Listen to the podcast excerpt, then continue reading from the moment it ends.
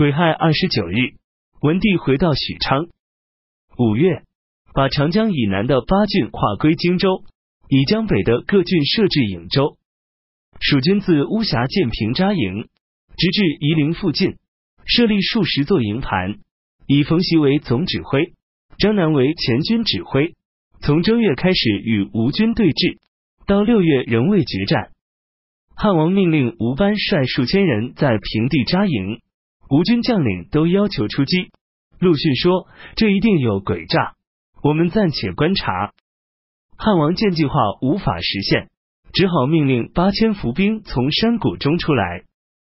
陆逊说：“我之所以没有听从诸位进攻吴班的建议，是国为我估计刘备一定有计谋的缘故。”陆逊向吴王上书说，夷陵是军事要地，他的得失关系到我们的生死存亡。夷陵虽然易得，也容易再失去。失去夷陵，不仅仅是损失了一个郡，就连荆州也令人担忧。今日争夺夷陵，一定要彻底取得胜利。刘备违背常情，不守护自己的巢穴，即胆敢自己送上门来。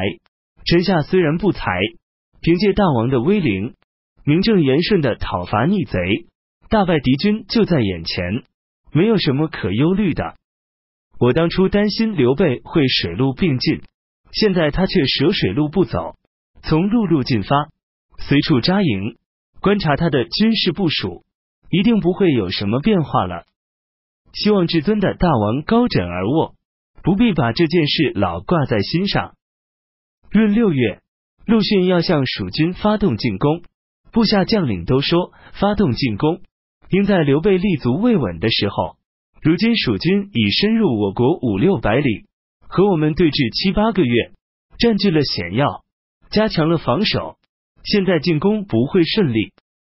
陆逊说，刘备是个很狡猾的家伙，再加之经验丰富，蜀军刚集结时，他思虑周详，我们无法向他发动攻击。如今蜀军已驻扎很长时间，却仍找不到我军的漏洞，将士疲惫，心情沮丧，再也无计可施。现在正是我们对他前后夹击的好机会。于是，下令先向蜀军的一个营垒发动攻击，战斗失利。将领们都说，白白损兵折将。陆逊说，我已经有了破敌之策，命令战士每人拿一束茅草，用火攻击，得胜。这样一来，右丞氏领各路军队全面出击，斩杀蜀军营垒四十余座。蜀将杜陆、刘宁走投无路，只得向吴军请求投降。汉王登上马鞍山，环绕自己布置军队。陆逊督促各军四面围攻，紧缩包围圈，蜀军土崩瓦解，战死一万余人。汉王连夜逃走，驿站人亲自挑着兵器铠甲，在险要路口焚烧，以阴挡吴军的追击，汉王才得以逃入白帝城。蜀军的船只、器械、水、陆军的军用物资，一下子全被夺取，尸体塞满长江江面，顺流而下。汉王既惭愧又失望地说，我被陆逊羞辱，这是天意啊。将军益阳人傅荣掩护大军退却，部下全部战死，他却愈战愈勇。吴军劝他投降，他大骂说，吴国的狗西，哪有汉将军会投降的。终于血战而死。从事祭酒程基逆长江乘船退却，部下说，后面追兵紧迫，应把两船连结的方舟拆开，轻舟撤退。程基说，我从军以来，还未学过如何逃跑，也战死了。当初武安东中郎将孙桓另外率军在一道抗击蜀军前锋，被蜀军包围，向陆逊求援。陆逊说，不可以。将领们说，孙将军是大王的同族，如今被围受困，为什么不派兵救援？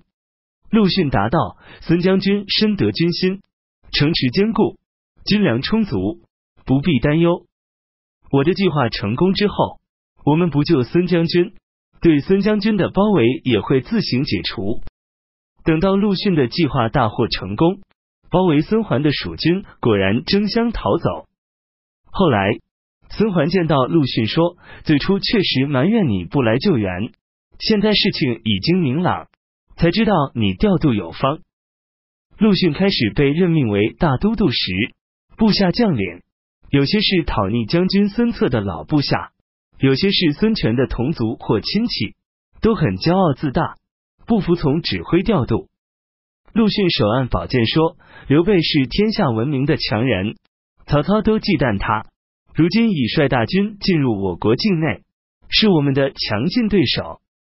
诸位都受过国家大恩，应该和睦相处，齐心合力消灭强敌，以报国家。但是你们却不服从我的指挥，究竟为什么？”我陆逊虽为一介书生，却是受了主公的委任。主公之所以委屈各位做我的部下，是认为我还有一点点可以称道，就是能忍辱负重。大家各有职责，岂能推辞？君有常法，不可违犯。等到大败刘备，知道计谋多出自陆逊，各位将领才心服口服。吴王知道这些事情以后，对陆逊说：“将军当初为什么不向我举报那些不听指挥的人？”陆逊回答说：“我受主公恩德深重，而这些将领，或者是陛下的心腹爱将，或者是陛下的得力助手，或者是国家功臣，都是陛下应当依赖，共同成就大业的人。我仰慕蔺相如，叩寻以国事为重、委曲求全的做法，为的是有利于国家大事。”吴王大笑，倍加赞赏，加给陆逊辅国将军称号，兼任荆州牧，改封为江陵侯。从前，诸葛亮和尚书令法正的爱好、崇尚不同，但是二人都以公事为重，各取所长。诸葛亮很赞赏法正的智谋。汉王攻吴惨败的时候，法正已经去世。